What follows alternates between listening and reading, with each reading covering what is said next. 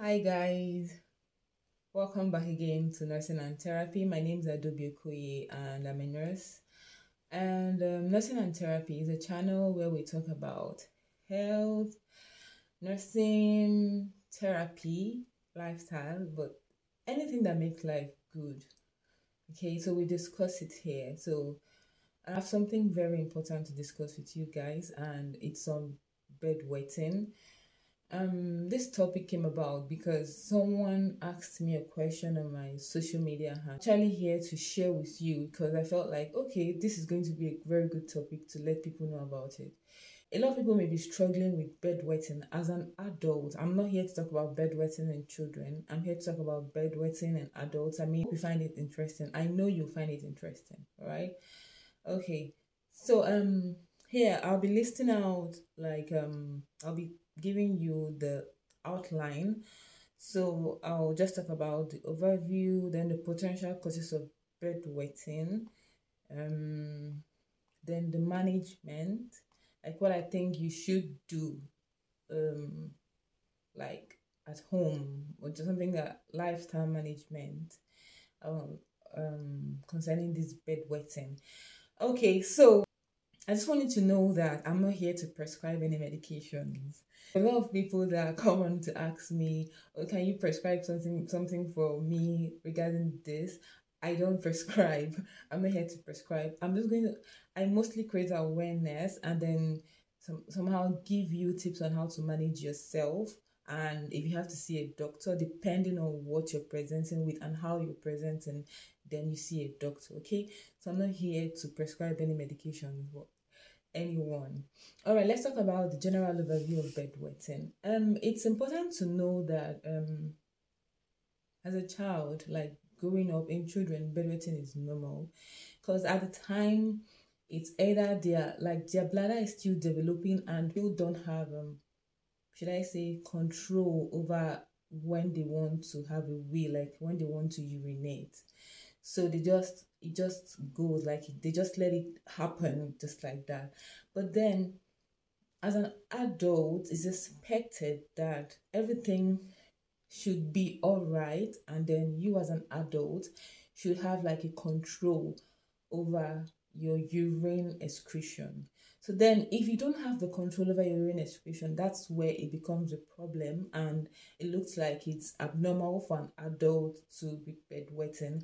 I know it could be, it's embarrassing if you are having something like this, but just know that there is no problem without a solution. So I'm here to just let you know and um, give you some tips on how to manage yourself, and then you find your way to the hospital if these things don't work for you. Okay, so now let's talk about the um, potential causes of bedwetting. Um, I'm going to be dividing it into the medical causes and the lifestyle causes. Yeah, so under the medical causes, um, we have like hormonal causes. Um, we have some. Should I also say health causes like um some cancer? You having diabetes?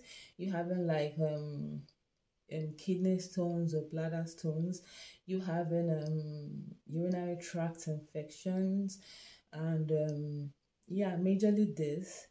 So um, so let's let's talk about the hormonal. Okay, then we have the lifestyle courses, which um they are. It's majorly about watching what you eat and when you eat or drink um, before you go to bed. So let's take it one after the other, talking about the medical causes.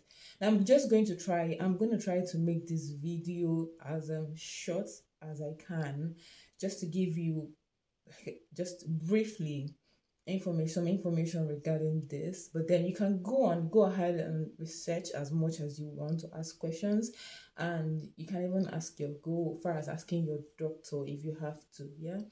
So the medical courses like the hormonal causes so we have this, the hormones, like we have the antidiuretic hormones in the body that the body produces and it helps to kind of control your urine production in the night.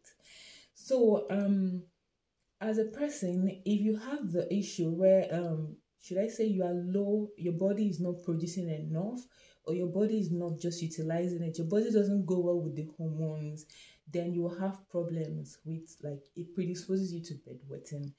So um here I'm just trying to say that you may not know immediately that you have you've got problems with this with the hormone. You may not just find out.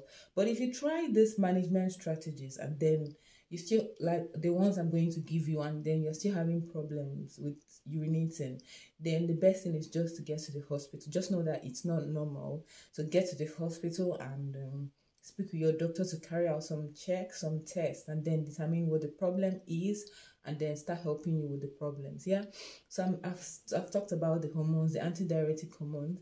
It's it helps to control your urine production, especially in the night most likely, most especially in the night. So it helps you to, should I say, decrease your urine production in the night so that you'll be able to sleep well without having to, you know, produce a lot of urine and then you keep waking up in the night to ease yourself. Yeah. So secondly, under medical causes again, um, I mentioned okay, let me talk about the one that is very common, that's UTI, urinary tract infections. So when you have urinary tract inf- infections, it predisposes you to urinating frequently. And the thing about UTI is that sometimes you don't even control your urine. There's an inflammation around your urinary system, you know, your bladder, that area. So it, it makes you urinate frequently. And sometimes you may just want to have a wee. So before you rush to the toilet, like you see that you you've actually weed on yourself. So UTI predisposes people to having um, this problem with bedwetting. Um, it's something that a lot of people just take some antibiotics to treat when they have UTI, but it's always good, it's always better to get to the hospital and um, some tests will be carried out on you and then know the specific antibiotics to give you for this. All right, instead of just taking over the counter. Then um, I mentioned um, having cancer. Yeah, like um, prostate. Because um, when you have like a growth to your urinary system, um, you know, it can block or prevent you like you're not able to control your urine at times so you don't even know when you're just passing this urine therefore bed bedwetting especially when you are asleep another important one is diabetes when you've got diabetes and you're not managing yourself you're not taking medications and your blood sugar is very high um, in the course of trying to excrete or remove the excess sugar you tend to urinate very well like your your your body tends to push out the excess sugar through your urine.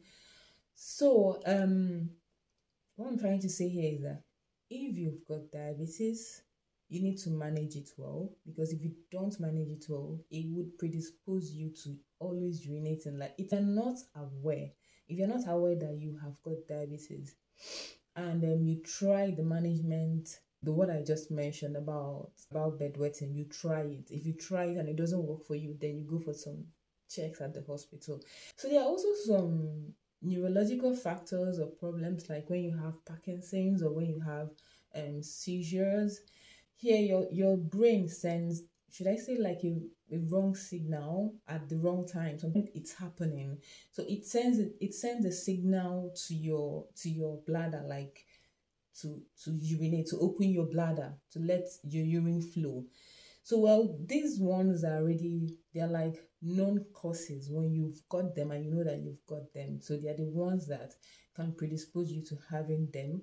So here your doctor can give you some medications to help you manage. Like the ones i just mentioned your doctor can actually give you some medications to help you actually manage your diagnosis okay? And then when you've got um, like kidney stones or bladder stones as well, um, it's like an obstruction, you know. So um, sometimes people pass urine and pass those stones, but then if you're not able to pass the stones, it also makes you like like you don't even control your urine as well. Okay, so but these things can be managed. So I'm done with the medical cases. I know there are some other there are other medical cases, but um I can't this I can't just list all of them, so this video won't be that long. So let's talk about the lifestyle now. The lifestyle being um, time you eat and the time you drink and what you eat and also what you drink. So it's okay to drink water as much as you can in the morning and in the afternoon. And it's okay to drink carbonated drinks like fizzy drinks, stuff like that. It's not that healthy, but if you if you must drink them, it's better to drink them in the morning or afternoon and not to drink them in the night. Um, because um, this they trigger, should I say they irritate your bladder and then it makes you want to ease yourself all the time. Okay, so and then especially at night. So if you eat a lot in the night, let's say you eat 50, 20 minutes before you go to bed, or um, just a few minutes before you go to bed, or you eat very late, let's just say you eat very late before you go to bed, it could predispose you, it could make you bedwet in the night, especially when you take these caffeinated drinks or like caffeine or carbonated drinks, like talking about cokes and you know Sprites and drinks like that, especially when you take them, it predisposes you to actually bedwetting. Now, I just want to give you some management tips, like how you're going to deal with bedwetting. Like, just try it out first, and if it doesn't work for you, um, you just go to the hospital for some checks. Okay. So the first thing is cutting down on these drinks, especially at night. So you can drink as much in the morning and the afternoon, but then when it's getting to your bedtime, please reduce what um, the quantity or the amount of whatever you are drinking or whatever you are eating. So it helps you. What it does is that it helps you not bedwet, especially if you're already having the problems, and then secondly, it also makes you sleep well. So even if you have to wake up in the night, you have to wake up like once or once, like let's say once to just urinate and then you go back to sleep.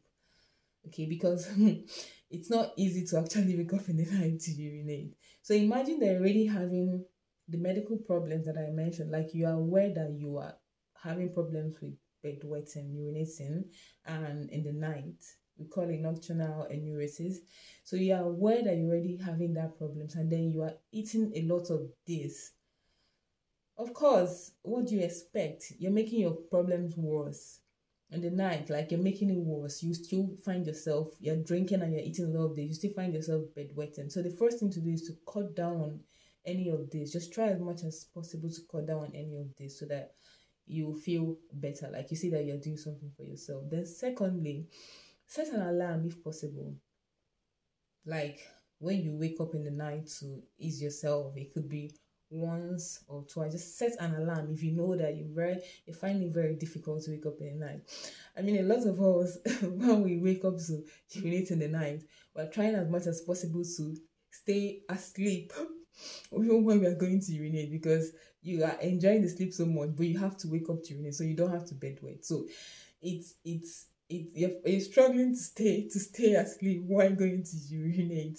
So, but if you know you're struggling to, like, if you know you're finding it very difficult, so you're bedwetting and you you hardly wake up, set an alarm that would wake you up to just have a wee. Because just just take for instance while growing up, because I know that even mothers still do it till date.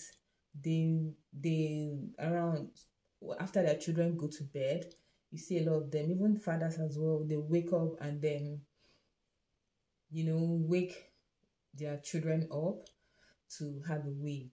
Just they wake them up to go to the toilet so they don't have to bedwet. And by the time they do it once, twice, three times, and even you as an adult, by the time you do it once, twice, like when you're consistent with it, you find out that at that time, even without your alarm, you just you just find yourself waking up to go and ease yourself. So you're already getting used to things like that. Okay. So I've mentioned two now. The third one, uh, which is also important, um, is trying out Kegel exercise. Kegel exercise is, a, is an exercise that helps to tighten your pelvic region. So now the bladder, the vagina, you know, the urethra, it's around the pelvic region. So so when you do this Kegel exercise, like when you practice it, it helps to tighten it. So imagine someone going to the should I say, you know, the older you get, the more your your body loses its um should I say intensity, like its tone. It's not that it loses its strength, sort of your muscles and the rest of it. So um imagine old people. Now old people are known to like the older people, they're known to have um what do I call it? They're known to have um frequent like um incontinence like the they are not continent enough. They're not able to help themselves before. That's why sometimes when you see old people oh they want to have a wee they are running because they know that they're not able to hold it like when they were younger. But then kegel exercise it's something that you do that helps to strengthen or tighten your pelvic muscles. So I was giving an example. Imagine like when you're going to the gym, when you recently started going to the gym, because you want to build your muscles and stuff like that. And then gradually you are beginning to tone your muscles. The first day may not, may not be easy may be painful but then gradually you're getting there. You're beginning to tone your muscles. It feels tighter. So that's what kegel exercise does for you. It helps your muscles like you tone your pelvic region your pelvic muscles and then you're able to hold your urine and then by not allowing it escape when you're not ready to expel if you get what i mean so um um, Kegel exercise is very good. And also, aside helping the bladder, it also helps. Um, it helps during sex. Um, research has explained that um, because a, the vagina is also around the pelvic region, and when you do that, it helps with orgasm. It helps with blood flow to the vagina, and then it helps with um, um, orgasm. So generally, Kegel exercise is good. So um I can also add that while helping yourself trying to do all this that I mentioned, there are also products that you can use if you are struggling with um urinating like bedwetting and products like pad. Um nowadays you have pads that even adults use. Um like diapers, something like that, that even adults use. It's okay. I know sometimes these things can be very embarrassing, but it's better you start now to actually deal with it or handle it than letting it just be there and um, damaging more. If you get what I mean, like if you let things, you know, sometimes people have this mentality that, oh, I'm young, I'm going to be all right, my body will revive, regenerate, and stuff like that. Yeah, it's okay. It's true that sometimes when things happen to you, and you're going to be all right. But then sometimes you don't take chances. You just have to go for it and then see if everything is okay. Like, and then, you know, manage yourself. So, if you try this that I've mentioned and it doesn't work for you, like try this method that I've mentioned, you can also research, ask your doctors about other methods. And I also know, I forgot to add as well, please, there's some medications that your doctors would give you or could give you depending on your diagnosis which can cause you to produce more urine like it can it causes you to urinate more i'm sure that if a doctor is giving you that medication the doctor is advising you like telling you about this medication and what it does and um, if there is like um an alternative or a substitute for that medication i'm the doctor would give you a substitute but if there is no substitute for it and you really need that medication the doctor would give it to you but then give you measures or lifestyle on how you manage with urinating. Okay, so um, in addition to the medical causes, some medications can also cause it. So I'm just going to list it again for you to um, like remember if you've got diabetes, cancer, hormonal problems, medications, some neurological problems like seizures or like epilepsy or Parkinson's, um, bladder stones, kidney stones, urinary tract infections. These are the things that can make you to, you know, bed wet. And knowingly or knowingly, when I mean knowing, like if you don't these problems, any of it, but then if you don't know about this and you are bedwetting, so you can try the my measures, what I just said to you now. Um, but then, even if you try it and it doesn't work, please go to your doctor go to your doctor to check you out and um, see if there's anything that you need to help you with this medication um, with this problem. All right, so I've come to the end of this video, and I hope I made it short. well, um, as always, you can ask your questions. My email address is down there, zenythealth at gmail.com. My Facebook is uh, my Facebook handle is Adaobi Okoye. Instagram is Adaobi Okoye. So if there's something you need us to discuss about, or there's something that is troubling you, you can ask questions, and then I'll always help you with it. So um, I hope you enjoyed this. Please share with your friends, listen, share with your friends, and don't forget to subscribe. And I hope I'm going to come back soon.